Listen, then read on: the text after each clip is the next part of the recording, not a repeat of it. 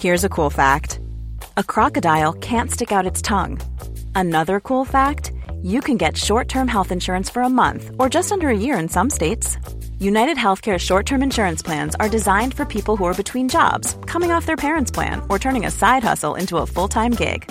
Underwritten by Golden Rule Insurance Company, they offer flexible, budget friendly coverage with access to a nationwide network of doctors and hospitals. Get more cool facts about United Healthcare short term plans at uh1.com.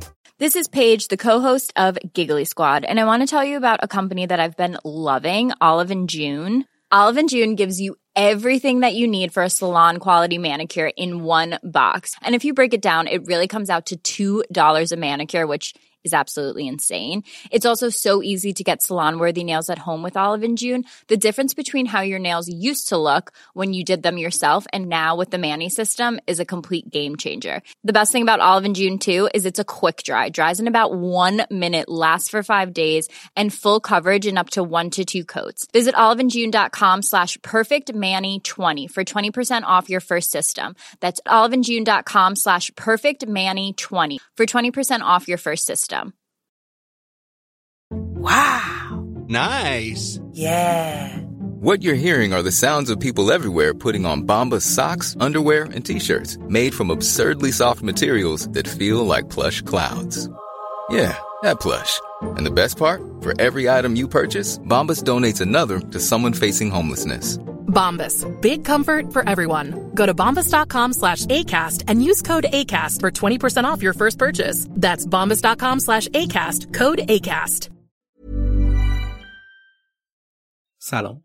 این قسمت رو متفاوت شروع کردم و چون درخواست مهمی دارم ازتون ممنون میشم که دو دقیقه ای رو دل به صحبتهای من بدید و بعد شنونده این قسمت از پادکست باشید. سی و یکمین قسمت پادکست قاب تاریخ رو تقدیم حضورتون می‌کنم و همونطور که خیلی از شما عزیزان در جریانید دو سه تا پروژه دیگه پادکستی رو هم شروع کردم. منتها برای ادامه راه و مهمتر از هر چیزی اینکه مستقل از هر جریانی به کارم ادامه بدم نیازمند مشارکت شما در ساخت این پادکست ها هستم. برای تهیه تجهیزات و گذاشتن وقت بیشتر برای کاری که فکر می کنم جامعه امروز ما بهش نیاز داره کمپینی را انداختم که شما مخاطبین عزیز قاب تاریخ حامی ساخت این پادکست ها باشید. یه فنجان پادکست قراره با هم بنوشیم و منوی کافمون سه تا گزینه داره. اگه من رو به فنجان چای مهمان کنید مبلغ ده هزار تومن، فنجان نسکافه مبلغ 20 هزار تومن و فنجان قهوه هم مبلغ 30 هزار تومن هزینه همراهی شما با من و ساخت پادکست های جدید میشه. هم از طریق سایت هامی باش و هم از طریق شماره کارتی که تو توضیحات این قسمت قرار دادم می‌تونید به این مهمونی وارد بشید و به من که میزبان شما در این پادکست ها هستم کمک کنید تا پذیرایی بهتری از شما داشته باشم. یادتون نره که قاب تاریخ و پادکست های دیگه فقط برای شما ساخته میشه و تنها حامی ما پادکسترها شما مخاطبین عزیزمون هستید که همراهیتون از هر چیزی برای ما مهمتره. امیدوارم یک دقیقه همینجا پادکست رو متوقف کنید. همراه یه فنجان پادکست بشید و بعد از برگشت دوباره بشنوید که تاریخ روایت کارهای درست و اشتباه بشره که با مرورش شاید محکوم به تکرارش نباشیم. من محمد نازمی هستم میزبان شما در پادکست قاب تاریخ. عنوان این قسمت علی امینی تکنوکراتی در بنبست اصلاحات.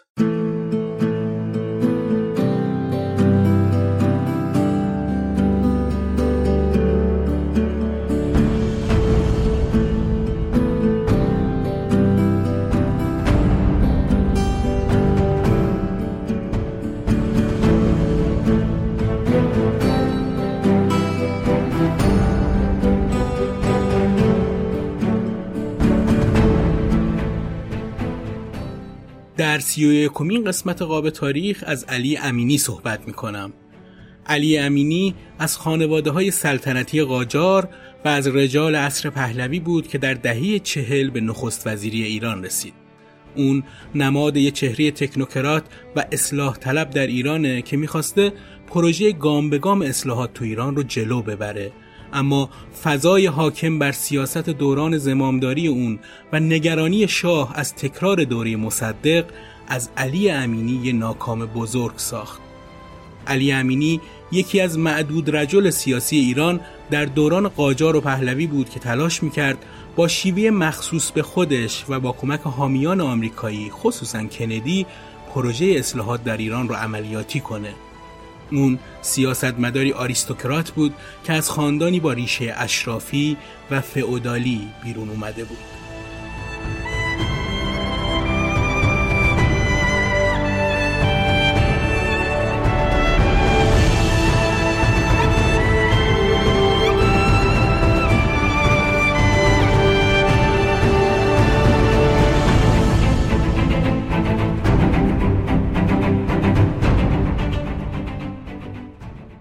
علی امینی در سال 1284 هجری شمسی همزمان با مشروطیت به دنیا اومد. اون پنجمین فرزند میرزا محسن خان امین الدوله بود. پدر بزرگ اون میرزا علی خان امین الدوله صدر اعظم مزفر شاه بود و مادرش شاهزاده اشرف خانوم ملقب به فخر الدوله بود که مادر دکتر محمد مصدق یعنی نجم السلطنه خاله اون به حساب می اومد. امینی بعدها با بتول دختر وسوق و دوله ازدواج کرد. عموی بتول احمد قوام السلطنه بود. همونطور که ملاحظه می‌کنید علی امینی اشرافزاده ای بود که از چند طرف با بزرگان قاجار در ارتباط بود و همین موضوع روابط سیاسی و زمینی رشد و پیشرفت رو برای اون بیشتر از هر کسی فراهم می‌کرد. امینی دوران تحصیلاتش رو تو مدارس رشدیه و دارالفنون گذروند. در بعضی از منابع اومده که امینی به اصرار مادرش یه مدتی به نجف هم سفر کرد و اونجا به تحصیل طلبگی مشغول شد. ادعایی که البته توسط خود امینی تکذیب شده. امینی به فرانسه رفت و اونجا در زمینی حقوق تحصیلش رو ادامه داد. امینی بعد از برگشت از پاریس یه مدتی تو دادگستری مشغول به فعالیت شد و بعد به وزارت دارایی انتقال پیدا کرد و اونجا بود که مدارج ترقی رو طی کرد. معاونت اداره انحصارات تریاک، معاونت و کفالت اداره گمرک، رئیس کمیسیون ارز، مدیریت اداره کل اقتصادی و معاونت وزارت دارایی از جمله سمتهایی بود که امینی تو وزارت دارایی بر عهده داشت. تو همین وزارتخانه بود که با رجال سیاسی مهم و معتبری مثل اللهیار صالح، جواد آمری، مصطفی عدل ملقب به منصور السلطنه، محمود نریمان و علی اکبر داور آشنا شد. حضور تو وزارت دارایی برای امینی ثمرات زیادی داشت و اون رو با امور بروکراتیک و دیوان سالاری و مسائل مالی به خوبی آشنا کرد. امینی تو این سالها به خوبی تونست روابط سیاسیش رو گسترده کنه و با رجال سیاسی استخونداری که حامیان دکتر مصدق هم در میون اونها وجود داشت آشنا بشه و همین مسئله زمینه رو برای حضور امینی تو عرصه سیاست مهیا می‌کرد. امینی آماده می‌شد که پا به عرصه سیاست بذاره و منتظر اتفاقی بود که حضور اون در میدان بازی سیاست رو رقم بزنه. این مهم بعد از تحولات سال 1320 و به قدرت رسیدن قوام السلطنه اتفاق افتاد. با روی کار اومدن محمد رضا شاه پهلوی بعد از تبعید رضا شاه به خارج از کشور احمد قوام در سال 1321 به نخست وزیری رسید و امینی 37 ساله داماد برادرش وسوق دوله رو به معاونت خودش انتخاب کرد. تو این سالها همسر امینی هم نقش منشی اموش یعنی قوام رو بر عهده داشت. امینی تو کتاب خاطراتش گفته قوام السلطنه در نخست وزیری پس از شهریور 1320 خود از من خواست که پست وزارت را قبول کنم اما من خواستم که معاون نخست وزیر باشم و این تجربه را بیاندوزم. معاون نخست وزیر شدم البته مراحل مختلف اداری را تا پست معاونت وزارت پیش از آن و بدون حضور قوام السلطنه در زندگی سیاسی خود طی کرده بودم. جنگ بود و حضور قوای متفقین در ایران و قحطی و اوج قدرت حزب توده که هر روز در تهران و شهرستانها و مدارس و دانشگاه ها و کارخانه ها حوادثی می آفرید. محمد رضا شاه جوان بود و قدرتی نداشت و اعمال قدرت نمی کرد. به همین مناسبت محبوبیت فراوانی داشت. قوام بعد امینی رو در رأس هیئت اقتصادی ایران به آمریکا فرستاد. اولین تماس مستقیم امینی با آمریکایی ها که زمینی ترقیات بعدیش رو مهیا کرد تو همین سفر انجام شد. امینی از همون زمان مورد توجه خاص دیپلماسی آمریکا قرار داشت و در کنار چهرههایی مثل دکتر حسن ارسنجانی مسئول روزنامه چپگرای داریا به عنوان یک مهره سیاسی مهم برای سفارت آمریکا به حساب می اومد. سال 1325 شمسی که قوام دوباره به مقام نخست وزیری رسید، علی امینی رو به سمت دبیرکلی شورای عالی اقتصاد و ریاست هیئت مدیری بانک صنعت و معدن انتخاب کرد. اون برای دوره چهاردهم مجلس داوطلب نمایندگی مجلس شد اما چون دولت وقت نظر مساعدی روش نداشت اسمش از صندوق بیرون نیومد اما برای دوره 15 هم به عنوان وکیل پای اول تهران به مجلس شورای ملی راه پیدا کرد. امینی بعد از کنار رفتن احمد قوام تو کابینه کوتاه مدت حسن علی منصور وزیر اقتصاد ملی بود. تو کابینه سپهبد رزمارا به خاطر حضور در خارج از کشور نقشی تو کابینه نداشت. تو کابینه اول دکتر مصدق اول قرار بود وزارت کشور رو بر عهده بگیره اما شاه که نمی‌تونست از انتخابات مجلس چشم کنه با حضور اون تو مجلس موافقت نکرد و مصدق هم که اون زمان دنبال این بود که از ایجاد تنش دوری کنه امینی رو به وزارت اقتصاد فرستاد. نحوه حضور امینی تو کابینه دکتر مصدق از ابهامهای تاریخیه. امینی تو کتاب خاطراتش مدعی شده که توصیه و پیشنهاد اسقر پارسا از سران جبهه ملی به دکتر مصدق باعث حضور اون تو وزارت دارایی شده. اما مسئله که مشخص و بدیهیه اینه که علی امینی همدلی زیادی با سیاست های دکتر مصدق و سران جبهه ملی نداشته چرا که از یه طرف حضورش تو دولت کوتاه مدت بوده و از طرف دیگه بعد از سقوط اولین کابینه دکتر مصدق تو کابینه احمد قوام که اون زمان در جبهه مقابل مصدق قرار داشت مسئولیت قبول کرد. امینی بعد از کودتای 28 مرداد تو دولت فضل الله زاهدی سمت وزارت دارایی و رئیس هیئت مذاکره کننده نفتی ایران که در نهایت به قرارداد کنسرسیوم منجر شد رو به عهده گرفت. قراردادی که مخالفان و موافقان زیادی داشته و داره هنوزم و هر کسی از این دوتا دسته با توجه به حوادث تاریخی اون رو به صورتی متفاوت تحلیل می‌کنه. مسئله قطعی اما اینه که اکثر افراد از هر دو طرف امینی رو مذاکره کنندی توانا و چیره دست می‌دونستند. این توانایی به حدی بود که مذاکرات رو عملا امینی هدایت می‌کرد. موافقان قرارداد کنسرسیوم اعتقاد دارند قراردادی که امینی با طرف خارجی بست با توجه به شرایط موجود ایران واقع بینانه ترین قراردادی بود که ایران می‌تونست با طرفهای خارجی ببنده کما اینکه امینی هم بعدها در نطق خودش تو مجلس عنوان کرد که شاید این قرارداد آن ایدئال آرمانی مردم ایران نباشه. اما با توجه به شرایط موجود ایران که در زمینی فنی استخراج نفت توانایی چندانی نداره ایدئال ترین قرارداد ممکنه. از طرف دیگه مخالفا اعتقاد دارن همین حضور علی امینی در دولت غیرقانونی کودتا نشون میده که اون از همون اول همراهی چندانی با آرمانهای دکتر مصدق نداشته و بستن همچین قراردادی رو خیانتی آشکار به آرمان ملت ایران و آرمان ملی شدن صنعت نفت می‌دونن. بعد از کنار رفتن دولت زاهدی علی امینی در دولت حسین علا یه مدتی وزیر دارایی بود و بعد به عنوان سفیر ایران تو آمریکا انتخاب شد. انتخاب علی امینی به عنوان سفیر ایران در آمریکا دو تا دلیل عمده داشت.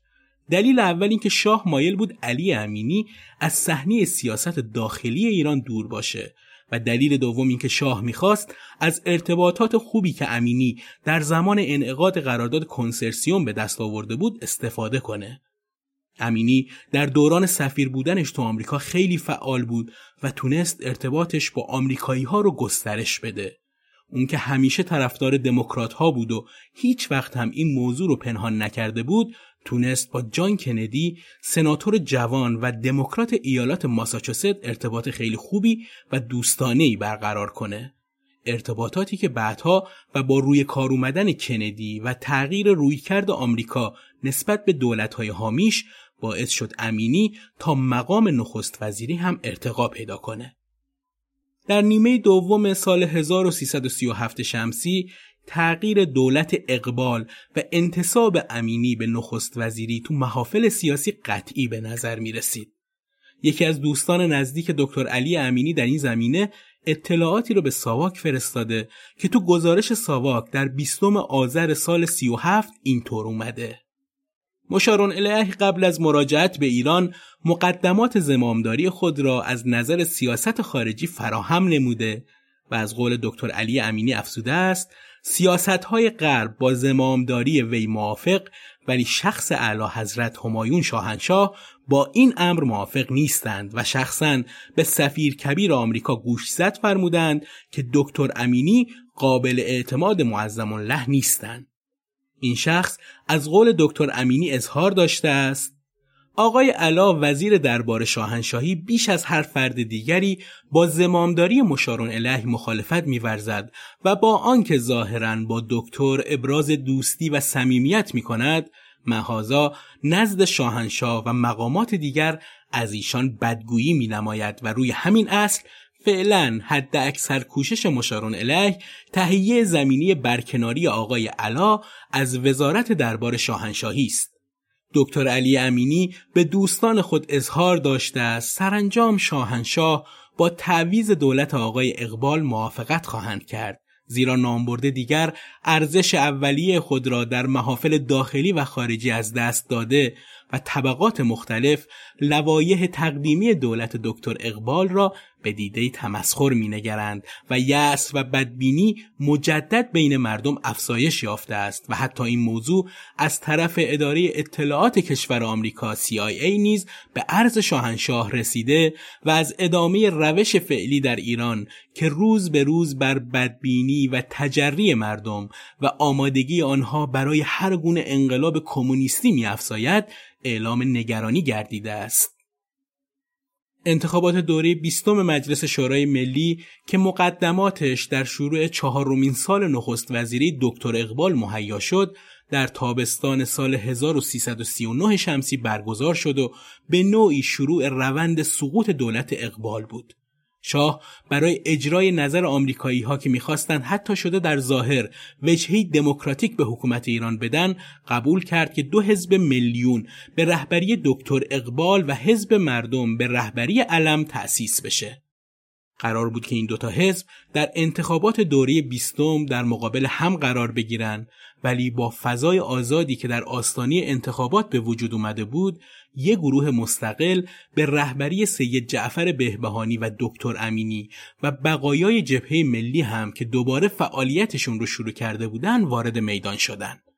دکتر اقبال که مزه حکومت به مذاقش خوش اومده بود و نمی‌خواست نخست وزیری رو رها کنه با دخالت‌های آشکار تو کار انتخابات با تهدید و فشار و جعل و تقلب علنی مسیر آزادانه انتخابات رو تغییر داد و گفته میشه همه جا پلیس و ارتش و عوامل دولت تو کار انتخابات دخالت کردن و یه جاهایی هم کار به درگیری کشیده شد. توی شهرهایی هم بازار و کسب مغازه هاشون رو بستن و مراکز آموزشی هم تعطیل شد. روز پنج شهریور 1339 نتایج انتخابات در شهرستانها اعلام شد و حزب ملیون به رهبری دکتر اقبال 104 کرسی و حزب مردم به رهبری اسدالله علم 25 کرسی از مجموع 200 کرسی رو به دست آوردند و انتخابات تهران هم به شکل مبارزه بین اقبال و امینی در اومد.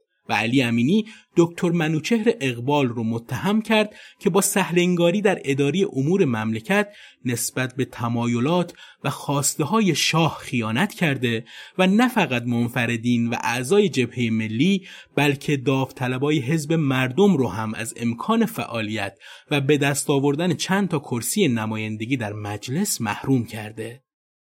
دولت اقبال بی به اعتراض میلیون و بقیه نتیجه رأیگیری شهرستانها رو اعلام کرد. فضاحت انتخابات تابستانی دوره بیستم به حدی بود که محمد رضا شاه هم واکنش بهش نشون داد.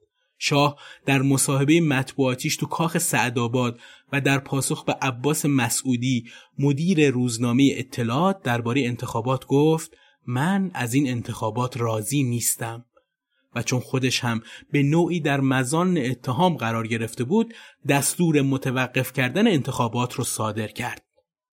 روز پنج شهریور 1339 و بعد از اعلام نتایج انتخابات تهران شاه از دکتر اقبال خواست استعفا کنه و بعد از کنار رفتن اقبال از مقام نخست وزیری به نمایندگان منتخب دوره بیستم هم دستور داد که استعفا کنند. شاه بلافاصله شریف امامی رو احضار و مأمور تشکیل کابینه کرد. دکتر اقبال بعد از این ماجرا ریاست دانشگاه تهران رو به عهده گرفت و تو انتخابات مجدد دوره بیستم که زمستان سال 1339 شمسی برگزار شد به عنوان لیدر حزب میلیون تو مبارزات انتخاباتی شرکت کرد و رهبری نمایندگان منتخب این حزب رو در مجلس به عهده گرفت. از روزی که زمزمی برگزاری انتخابات دوره بیستم مجلس در زمان شریف امامی بلند شد، دانشگاه وضع آرومی نداشت و دانشجوها مدام دست به اعتصاب و تظاهرات می‌زدند. روز پنجشنبه 6 اسفند 1339 کلاس ها رو تعطیل کردند و علیه دکتر اقبال شعار می‌دادند و خودروی اون رو هم آتیش زدند و اقبال از دانشگاه خارج شد.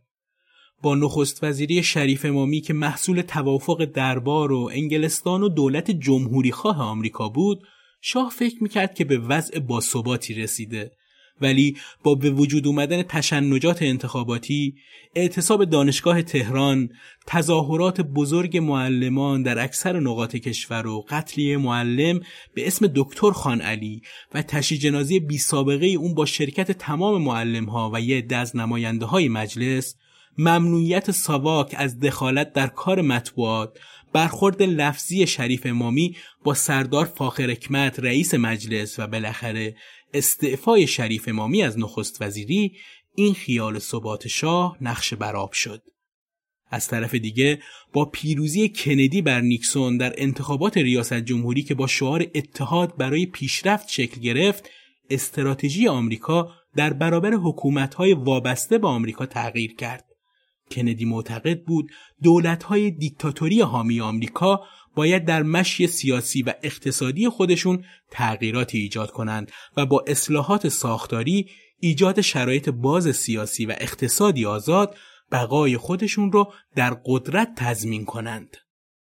تو اون دوران بزرگترین خطر برای آمریکایی ها رشد و گسترش و نفوذ کمونیسم در کشورهای جهان سوم بود. تز آمریکا برای جلوگیری از نفوذ کمونیسم بالا بردن رفاه عمومی و تقویت مردم سالاری بود که قبل از این تحت لوایح مارشال و اصل چهار ترومن انجام می‌شد. هدف از این اجرای طرحها تو کشورهایی مثل ایران تقویت زیرساختهای اقتصادی و گسترش رفاه عمومی برای جلوگیری از نفوذ کمونیسم در ایران بود. اوضاع نابسامان ایران در اون زمان به لحاظ اقتصادی و تولد دستگاه امنیتی مخوفی به نام ساواک شرایط رو برای شاه ایران خیلی بغرنج کرده بود. بخشی از مردم ایران از حکومت محمد رضا شاه پهلوی ناراضی بودند که همونطور که اشاره کردم یه مورد از این نارضایتی ها به اعتراضات معلمان در دولت جعفر شریف امامی منجر شد که مرگ یکی از معلمان رو هم به دنبال داشت.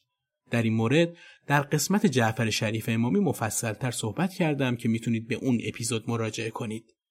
از طرف دیگه جان و رابرت کندی هم بابت حکومت ایران خیلی نگران بودند و حکومت محمد رضا شاه رو خیلی فاسد می‌دونستند.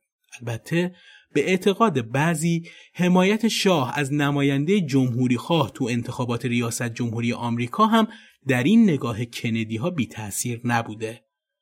به همین خاطر بعد از روی کار اومدن جان کندی اونها تصمیم گرفتن خیلی سریع یه فکری درباره ایران کنند. به همین خاطر کارگروه ویژه‌ای برای تحلیل سیاست‌های ایران تشکیل دادند تا برای مواجهشون با حکومت شاه که از نظر اونها اوضاع نابسامانی داشت و خیلی فاسد شده بود چاره پیدا بشه. این کارگروه با ریاست فیلیپ تالبوت تشکیل شد و به دو تا نتیجه درباره ایران رسید. یه نتیجه این بود که شاه باید بره و نتیجه دیگه هم این بود که شاه حفظ اما با فشار آمریکایی ها مجبور بشه دست به اصلاحاتی بزنه. طرح اتحاد برای پیشرفت کندی درباره نجات دیکتاتوری های وابسته به آمریکا راه و روش مشخصی داشت. کندی اعتقاد داشت برای جلوگیری از سقوط این دیکتاتوری ها لازمه که اصلاحاتی از بالا و به وسیله خود حکومت صورت بگیره تا راه برای سقوط حکومت های وابسته و تشکیل یه دولت کمونیستی بسته بشه. آمریکایی ها که شرایط ایران رو خیلی مخاطره آمیز می‌دیدند بلافاصله دست به کار شدن و چند تا سناریوی مختلف رو برای اصلاح حکومت شاه مد نظر قرار دادن.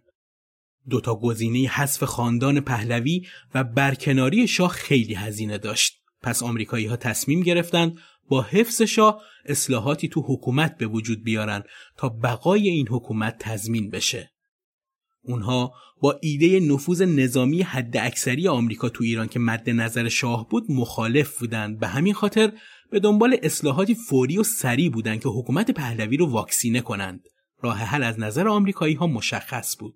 تشکیل یک دولت غیر نظامی به دست رجلی خوشنام که توانایی انجام اصلاحات و مقابله با شاه که در اون زمان به واسطه گسترش های ساواک خیلی هم قدرتمند شده بود رو داشته باشه.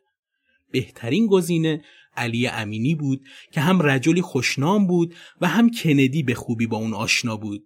پس به شاه فشار آوردن تا برای انجام اصلاحات امینی رو به عنوان نخست وزیر انتخاب کنه تا امینی اصلاحاتی رو که بعدها عنوان اصلاحات ارزی پیدا کرد رو پیش ببره.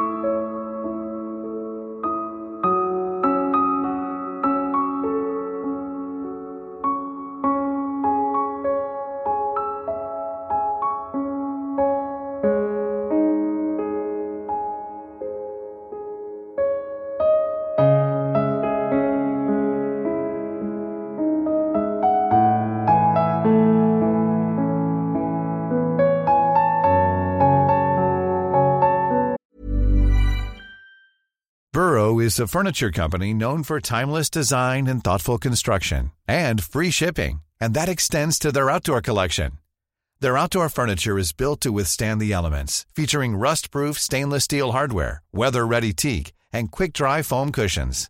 For Memorial Day, get 15% off your Burrow purchase at burrow.com slash ACAST and up to 25% off outdoor. That's up to 25% off outdoor furniture at burrow.com slash ACAST. Millions of people have lost weight with personalized plans from Noom, like Evan, who can't stand salads and still lost 50 pounds. Salads, generally, for most people, are the easy button, right? For me, that wasn't an option. I never really was a salad guy. That's just not who I am. But Noom worked for me. Get your personalized plan today at Noom.com. Real Noom user compensated to provide their story. In four weeks, the typical Noom user can expect to lose one to two pounds per week. Individual results may vary.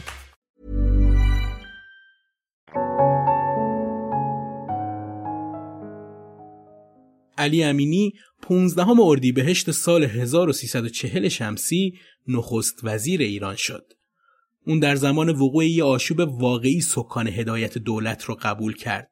سوء مدیریت های منوچهر اقبال و جعفر شریف امامی کار رو به جایی رسونده بود که ایران درگیر شورش های واقعی شده بود. امینی در اولین اقدامش اعلام کرد احساسات مذهبی مردم رو درک می‌کنه و قصدی برای مقابله با این احساسات نداره. ارسال این پیام از اون جهت مهم بود که اون روزها مصادف بود با مراسم چهلم آیت الله بروجردی و حکومت میترسید این تجمع فرصتی در اختیار مخالفان و ناراضیان قرار بده تا به اعتراضات و اعتصابات دامن بزنن.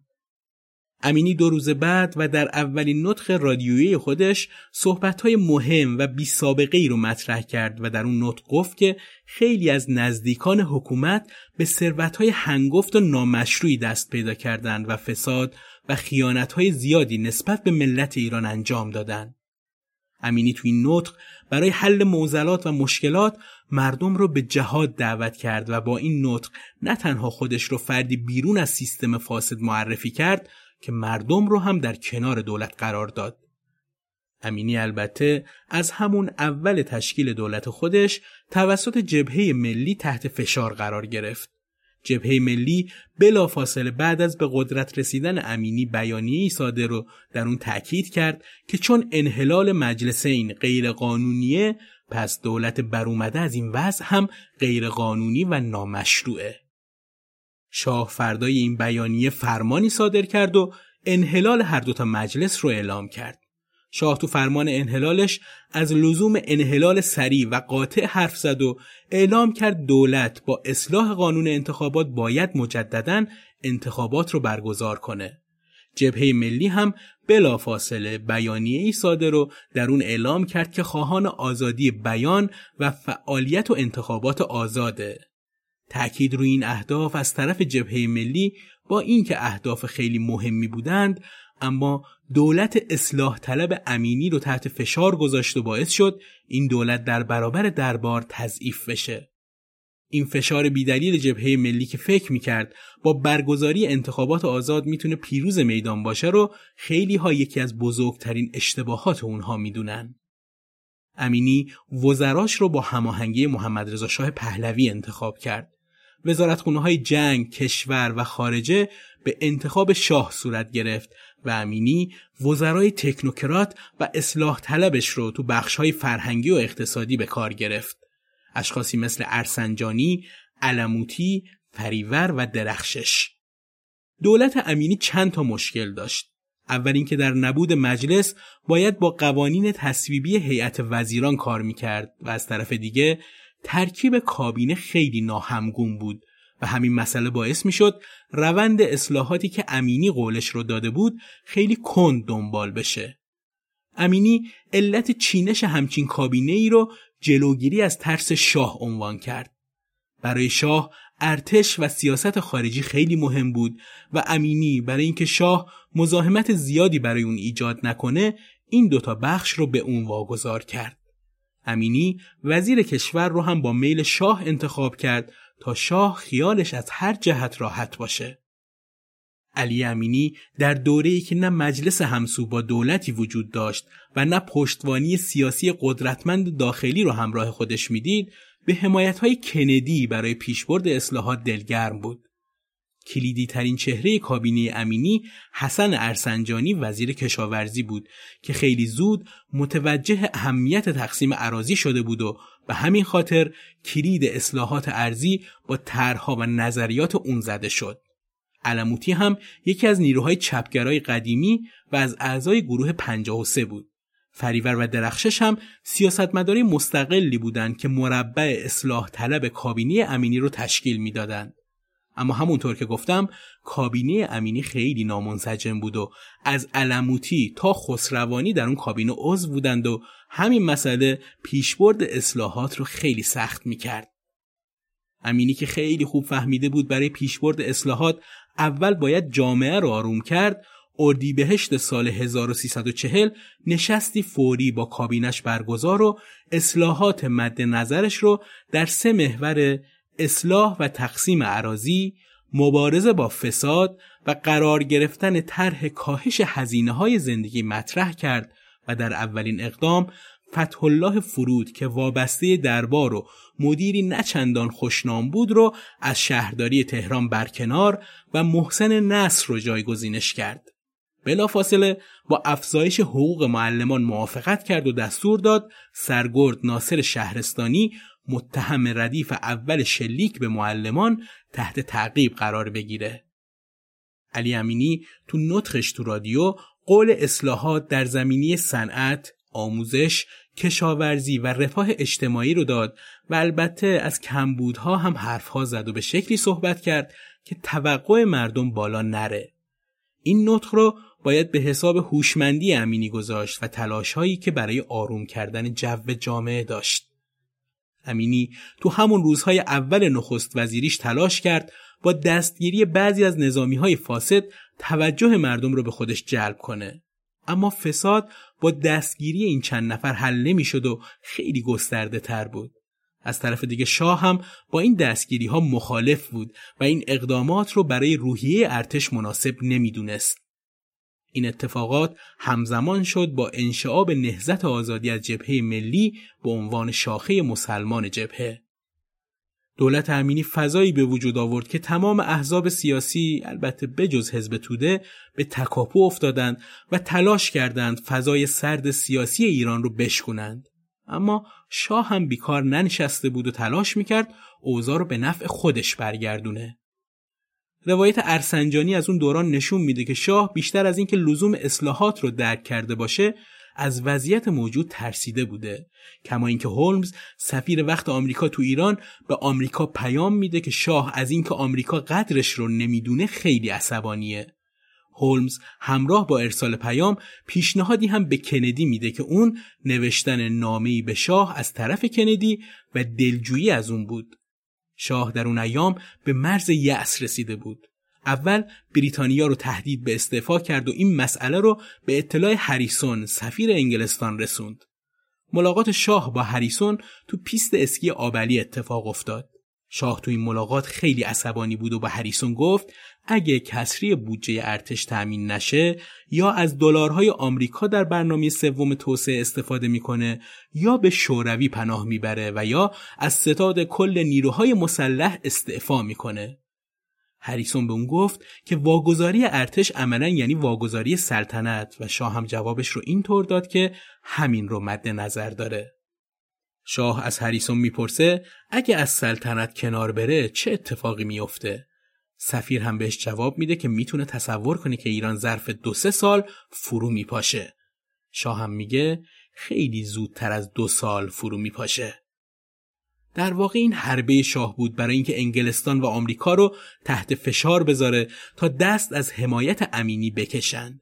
چند روز قبل از این ملاقات هم پاکروان به واشنگتن اطلاع داده بود که شاه وضع روحی خوبی نداره و دلیل این افسردگی حسادتش به علی امینیه که به عنوان پرچمدار اصلاحات مورد توجه آمریکاست. شاه با سرهنگ گراتین یاتسوویچ رئیس دفتر سازمان اطلاعات مرکزی آمریکا CIA تو تهران هم گفتگوی تندی داشته. بنابر اسناد شاه برنامهش رو مستقیما با سرهنگ یاتسوویچ در تهران مطرح کرده و از طریق حسین قدس نخعی وزیر امور خارجه هم به سفیر آمریکا پیغام داده که حقوق معلمان، قضات و دیگران افزایش پیدا کرده و با ارتش هم باید همینطور رفتار بشه. در غیر این صورت شاه نمی‌تونه که به فرماندهی کل قوا ادامه بده. مقامات CIA هم گزارش کردن که افسردگی و استرس های شاه می‌تونه نتایج فاجعه باری به دنبال داشته باشه. یه ارزیابی دیگه شون هم هشدار داد که اگه شاه به طور ناگهانی صحنه رو ترک کنه تو ایران هرج و مرج میشه. به این شکل که یکی از فرماندهان جاه طلب ارتش یا طرفداران محمد مصدق جاش رو می‌گیرن. ایران از پیمان نظامی سنتو خارج میشه بحران جدید با شرکت های نفتی به راه میفته تهران توافق های یک جانبه با آمریکا رو لغو و حزب توده دوباره فعال میشه. این تاکتیک گروکشی شاه اونقدر موثر بود که هولمز به مقامات آمریکایی هشدار داد ما مجبوریم که بر این ساقه ضعیف تکیه کنیم. هولمز برای جلو انداختن ملاقات شاه با آمریکایی ها لابی می‌کنه و شاه به ملاقات کندی میره. شاه تو این ملاقات به کندی بابت انجام اصلاحات قول میده و از اون تضمین می‌گیره که قدرتش مثل سابق باقی میمونه. با این اوصاف این ملاقات یه نتیجه داشت. استعفای علی امینی در تیر ماه سال 1341 گفتگویی رو مجله سپید و سیاه در سال 1358 خورشیدی یعنی بعد از انقلاب با دکتر امینی ترتیب داد که می‌تونه تا حدی روشنگر اون دوران باشه.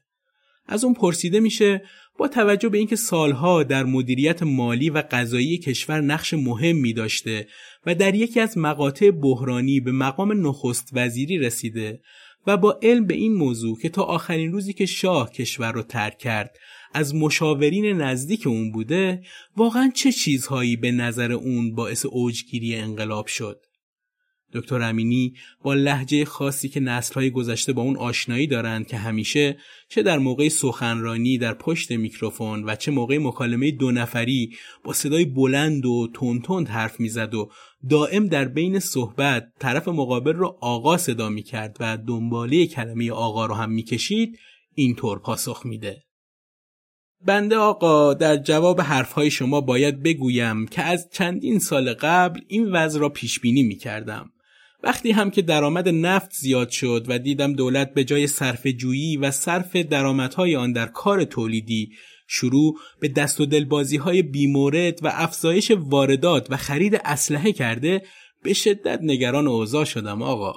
حتی در سال 1354 به اعلی حضرت پیغام دادم اوضاع کشور به حد انفجار رسیده و اگر اقدامات حادی صورت نگیرد همه چیز منفجر خواهد شد.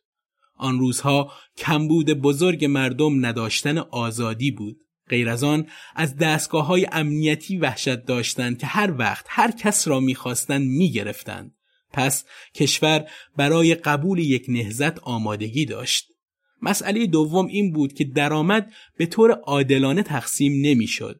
به اکثریت مردم مقداری می رسید در حالی که یک اقلیت فاسد بیشترین درآمدها را داشتند.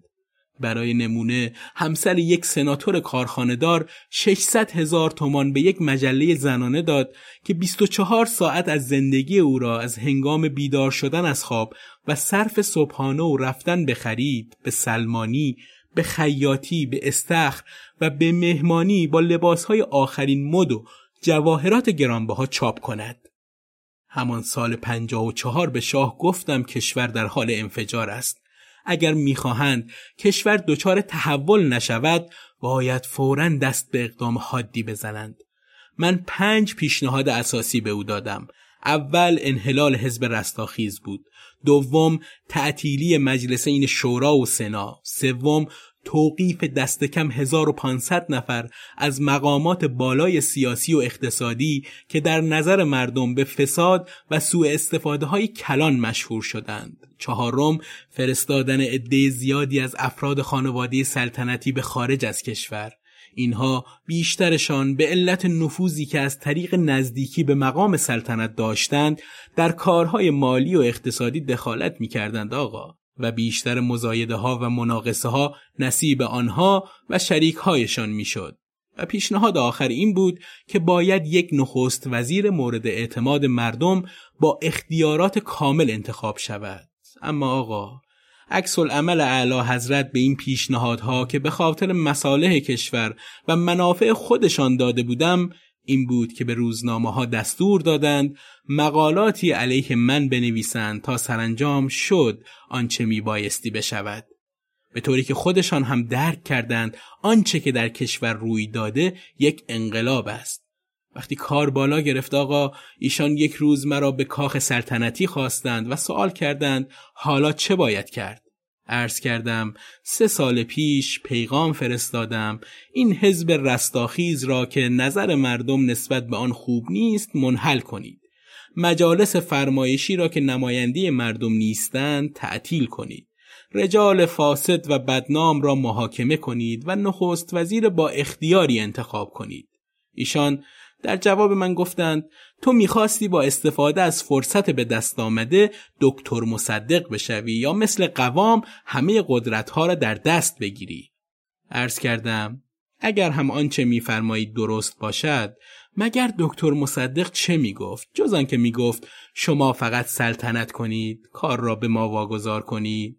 اگر ما اشتباه کردیم ما را می توانید عوض کنید اما اشتباه شما برایتان گران تمام می شود قوام هم می گفت طبق قانون اساسی مسئولیت ها با وزراست بنابراین اجازه بدهید کارها را ما بکنیم و مسئولیت ها گردن ما باشد خود من از همان زمان حرفهایی را که دیگران جرأت نمی‌کردند بر زبان بیاورند می‌گفتم اعلی حضرت هی می‌گفتند من به حرف مردم اهمیت نمی دهم. هر کاری را که خودم به صلاح مملکت بدانم انجام می دهم. در زمان انقلاب که مردم به کوچه و خیابانها ریختند و علیه شاه شعار دادند یک روز ایشان مرا خواسته بودند پرسیدند اینها کی هستند از کجا آمدند گفتم اینها همان مردمی هستند که شما می گفتید اعتنایی به آنها ندارید و به حرفشان اهمیت نمی دهید. وقتی نخست وزیر بودم یک روز به ایشان گفتم آخر من نخست وزیر هستم. درست نیست شما با وزیران کابینه به طور مستقیم تماس بگیرید آنها به شما گزارش بدهند. شما برای ایشان فرمان صادر کنید. هر امری دارید به بنده بفرمایید. خودم به آنها می‌گویم. ایشان جواب داد وزیر خارجه و وزیر جنگ چی؟ با آنها هم تماس نگیرم. جواب دادم آنها هم همینطور. طبق قانون اساسی نخست وزیر و وزیران در مقابل مجلس مسئول هستند. شاه با ناراحتی گفت شما نکند مثل مصدق می‌خواهید پست وزارت جنگ را برای خودتان نگه دارید. عرض کردم نه جانم من وزارت جنگ نمی‌خواهم من که مرد جنگی نیستم وزارت جنگ هم مانند سایر وزارتخانه ها باید وزیر مسئول در مقابل مجلس داشته باشد یک روز علا حضرت به من گفتند اصلا میدانی چیست؟ تو می‌خواهی شاه بشوی. من از این حرف خنده ام گرفت آقا. عرض کردم ما آن وقتها که بچه بودیم شاه بازی می کردیم اما حالا دیگر بزرگ شده ایم ضمنا این دوره دیگر دوره شاه شدن ما نیست. در یکی از ملاقات ها در دوران انقلاب که مرتب مرا احضار می کردند و با من درباره اوضاع مشورت می کردند گفتم چیزی که باعث نابسامانی ها شد این بود که جناب عالی به وزیرانی که حقایق را به عرض شما میرساندند علاقه نداشتید آنها را ترد می کردید یا دستشان را می بستید. همین باعث رکود کارها می شد. بعد موضوعی را که مدتی در دلم عقده شده بود بیان کردم. گفتم اعلی حضرت شما این اواخر هی می گفتید در سال 1340 من نمی‌خواستم دکتر امینی را نخست وزیر کنم او را آمریکایی ها به من تحمیل کردند گفتم اگر شما مشاوران فهمیده و با حسن نیتی داشتید حتما به شما می‌گفتند که این مطلب بیش از آن که توهین به من باشد ایراد به خود اعلی حضرت است که چرا می باید دستور آمریکایی ها را قبول می کردند. شاه کمی فکر کرد بعد گفت حالا موقع این گله گذاری ها نیست هنگام کمک است.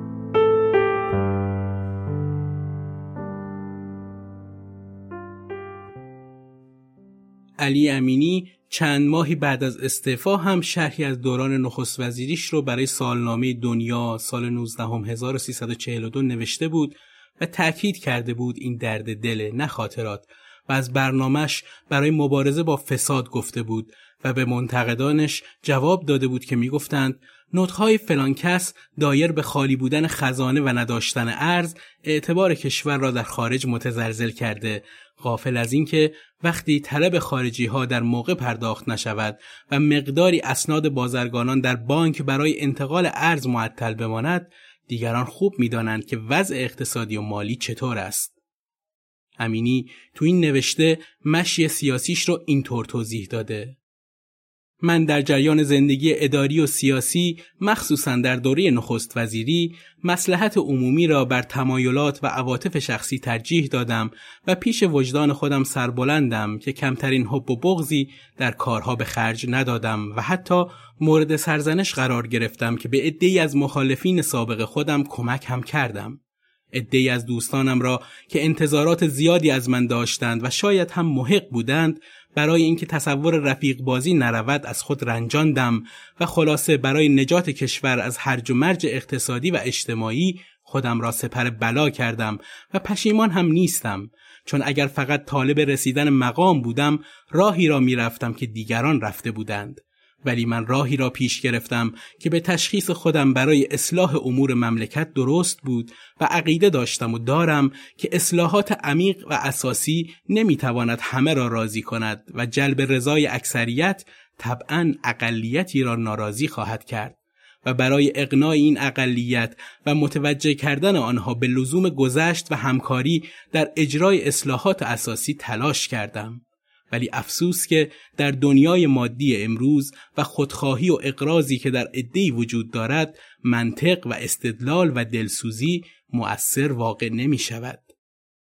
درباره مبارزش با فساد و همراهی و عدم همراهی بقیه هم اینطور توضیح داده که در موضوع مبارزه با فساد عدهای عقیده داشتند که خوب است به جای تعقیب خاطیان اعلام کنید که از این تاریخ به بعد نادرستی موقوف و چنانچه کسی تخلف کرد شدیداً تعقیب می شود. چون از تعقیب افرادی که در گذشته پول مملکت را تلف کرده و یا اند نتیجه حاصل نمی شود و پولهای از بین رفته بر نمی گردد و حتی شخصی نظر می‌داد که اگر عده‌ای که متهم به سوء استفاده های کلان هستند حاضر شوند به هر عنوان که باشد مبلغی به دولت بپردازند و تعقیب نگردند بهتر است چون به این شکل مبلغی به خزانه دولت کمک می شود. این نظریات ناشی از عقیده است که در خیلی از افراد کشور به وجود آمده که چون هیچ چیز در کشور ما دوام ندارد روی برنامه های بلند مدت نمی رود. در مورد تعقیب افراد در دادگستری چون جریان رسیدگی طولانی است رسیدگی به حسابهای گذشته طبعا به زودی به نتیجه نمی رسد و مالا پرونده ها راکت می ماند و بعد هم فراموش می شود. ظاهرا این استدلال به نظر جالب می آمد ولی مردمی که مطلع از نادرستی و فساد ادعی بودند و انتظار مجازات آنها را داشتند با چنین رویه اعتماد به دولت پیدا می کردند.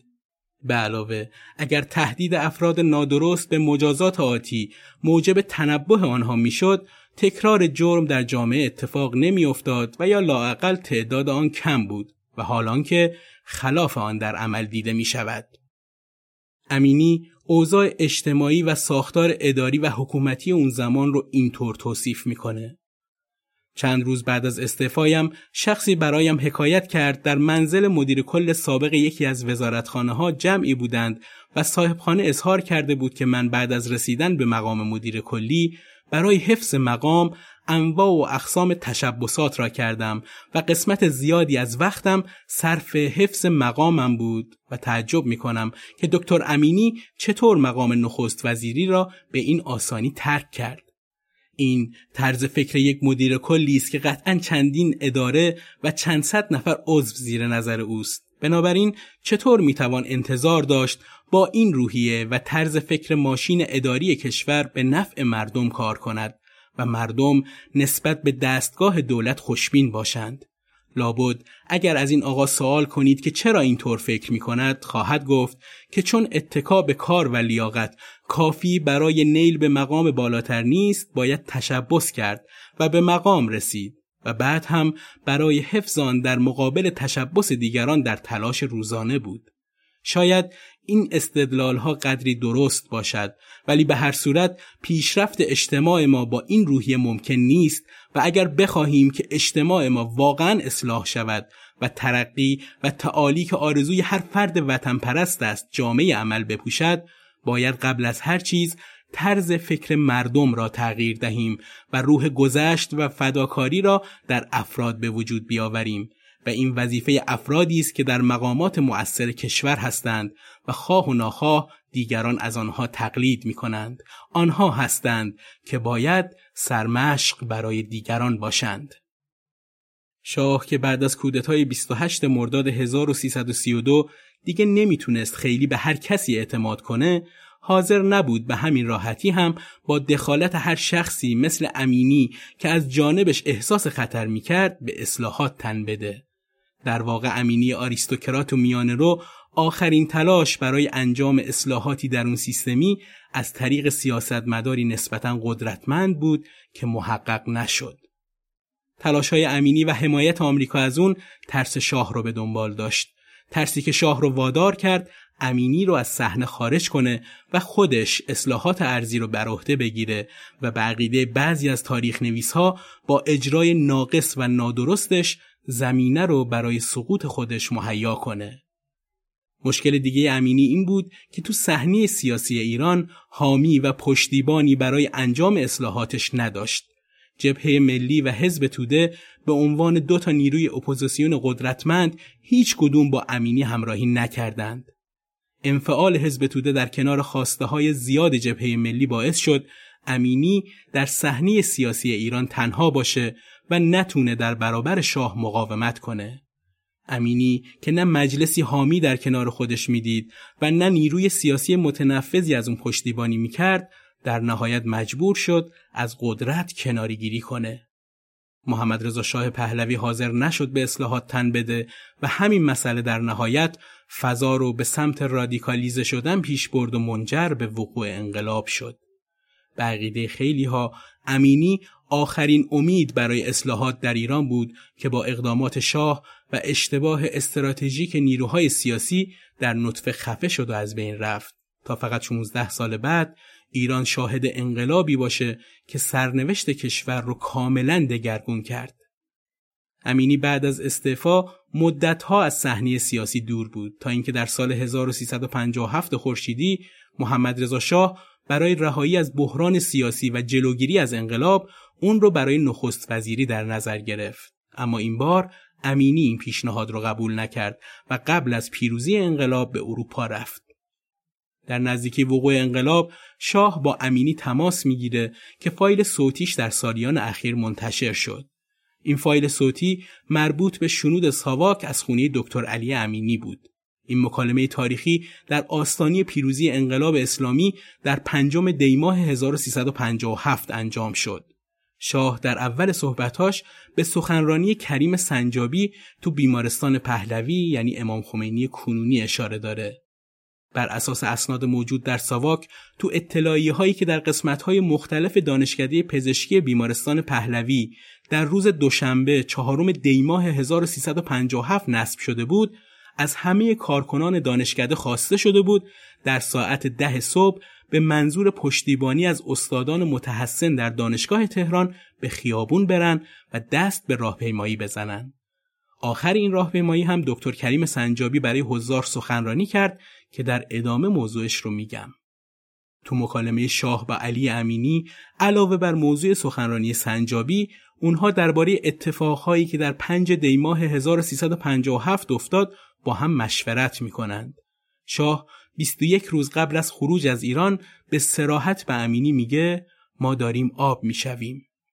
در ادامه این مکالمه شاه تلاش می‌کنه دیدگاه علی امینی رو درباره سخنرانی کریم سنجابی در بیمارستان پهلوی تهران بدونه. سنجابی تو این سخنرانی به صورت علنی خواستار تشکیل جمهوری دموکراتیک تو ایران به جای نظام شاهنشاهی شده بود. علی امینی ضمن اظهار بی اطلاعی از این ماجرا میگه که اگه چنین ادعایی صحت داشته باشه اقدامی غیرقانونیه امینی در برابر پرسش مشورتی شاه درباره دستگیری سنجابی نظر موافق خودش رو اعلام می‌کنه. تو بخش دیگه از این مکالمه درباره ترور استاد نجات اللهی گفتگو شده. نجات اللهی در محل تحسن اساتید دانشگاه وقت قدم زدن روی تراس ساختمان وزارت علوم تو خیابون ویلا که استاد نجات اللهی فعلی میشه به دست نیروهای امنیتی کشته شده بود. شاه و امینی درباره مشکوک بودن این کار با هم حرف می‌زنن و هر دو مدعی میشن که احتمال داره کار مخالف ها باشه. در بخش سوم هم درباره اعتصاب کارکنان نفت و تأثیر اون روی اقتصاد ایران و منطقه صحبت میشه که در این مورد امینی اقدامهای احتیاطیش با کمک معتمدین انقلابی در مهار اعتصاب کارکنان صنایع نفت ایران رو شرح میده. در این بخش شاه ضمن اظهار نگرانی برای از دست دادن درآمدهای نفتی به سراحت یأس خودش رو در برابر مردم برای سرنگونی حکومتش نشون میده. اونجا که میگه بله اصلا رفتیم بدون اینکه با آبرو هم رفته باشیم مثل پیر زنها. دکتر امینی بعد از انقلاب اسلامی تو فرانسه زندگی کرد و امید زیادی به نجات ایران داشت. گفته میشه که علی امینی وقتش رو تو پاریس به انتظار میگذروند و تظاهر به داشتن نقش یک کارامانلیس ایرانی می‌کرد که بالاخره از اون خواسته میشه تا کشور رو نجات بده. امینی معتقد بود که ملاها به طور تاریخی لبه تیز در انقلابات سیاسی ایران بودند و بعد خارج شدن اداره امور روزانه رو برای سیاستمدارا و متخصصین غیر روحانی گذاشتند. اون کنار جمعآوری مخالفین نظام دور هم با حمایت آمریکا به انتظار موقعیت مناسب نشسته بود. هفته نامه لوموند در این زمینه گزارش میده در پاریس دکتر علی امینی نخست وزیر اسبق ایران از حدود یک سال پیش بدون موفقیتی سعی در جمع کردن نیروهای اپوزیسیون به دور خود دارد. پیشنهاد تشکیل یک دولت آشتی ملی را جهت نجات کشور از وضع فاجعه آمیزی که در آن به سر می‌برد ارائه داده است. وی در یک مصاحبه مطبوعاتی مشخص کرده است که این دولت باید ترکیبی از عناصر میهنپرست و بسیر داخل و خارج ایران باشد و برای جلوگیری از سوء استفاده کمونیست ها با زور خود را بر کشور تحمیل کند. امینی پیشنهاد بازگشت به قانون اساسی سال 1906 را به طور موقت مطرح کرده است تا اینکه تصمیمی درباره آینده ایران گرفته شود. با این پیشنهاد وی ضدیتی با بازگشت به مشروطی سلطنتی یا دخالت سلطنت طلبان در امر حکومت ندارد. امینی اواخر عمرش اقدام به تأسیس جبهه نجات کرد و هدفش مقابله با نظام جمهوری اسلامی بود. احمد علی مسعود انصاری از سلطنت طلبان برجسته در این مورد میگه امینی مدعی شده بود که با برخی از روحانیون و دستندرکاران جمهوری اسلامی ارتباط دارد و از طریق آنان می‌تواند اطلاعات دست اول مورد نیاز سازمان سیا را به دست آورد. با گذشت زمان و بررسی اطلاعات رسیده از طرف جبهه نجات آمریکایی ها متوجه شدند که امینی و همراهاش از گود بیرون هستند و اطلاعاتشون غلط دست دوم و بی ارزشه و ماهی 180 هزار دلار پولی که سیا به اونها میده حیف و میل میشه. پس آدم دیگه ای رو برای جانشینی دکتر امینی پیدا کردند و دکتر گنجی رو جانشینش کردند. بعد از یه مدت بالاخره گنجی دکتر امینی و بقیه دوستهاش رو از جبهه نجات کنار گذاشت.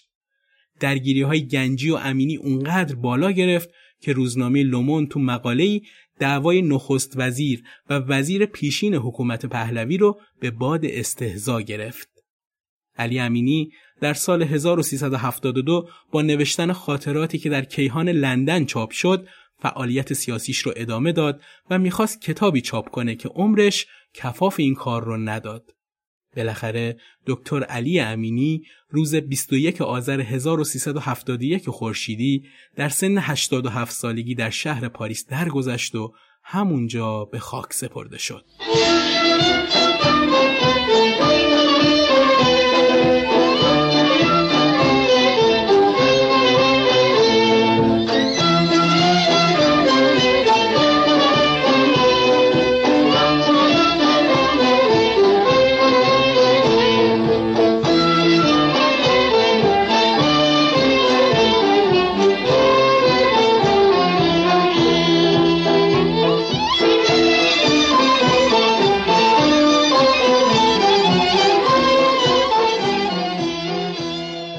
پایان سی و یکمین قسمت از پادکست قاب تاریخ رسیدیم. همراهی شما با من و گروهمون که پادکست هایی رو در زمینه های مختلف تولید می کنیم باعث افتخار ماست. امیدوارم با شرکت در کمپین یه فنجان پادکست که اول همین قسمت مفصل توضیحش دادم ما رو در تولید بهتر و بیشتر این پادکست ها کمک کنید. لینک سایت هامی باش، شماره کارت و آدرس کانال Castbox بقیه پادکست هامون رو در توضیحات این قسمت گذاشتم. ممنون از اینکه همراهمون هستید. روز و روزگار خوش. شب به گلستان تنها منتظرت بودم باده ناکامی در هجر تو پیمودم منتظرت بودم منتظرت بودم.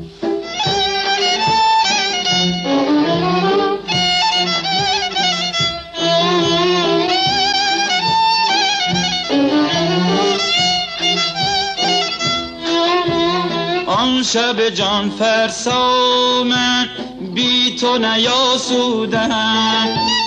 وقت که شدم پیر از غم آن شب و فرسودم. منتظرت بودم منتظرت بودم.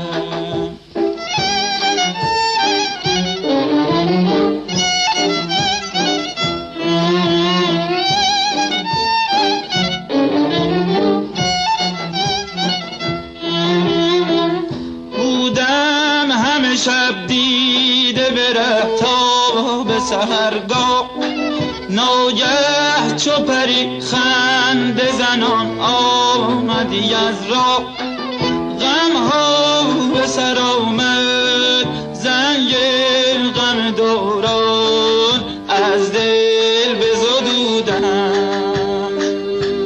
منتظرت بودم منتظرت بودم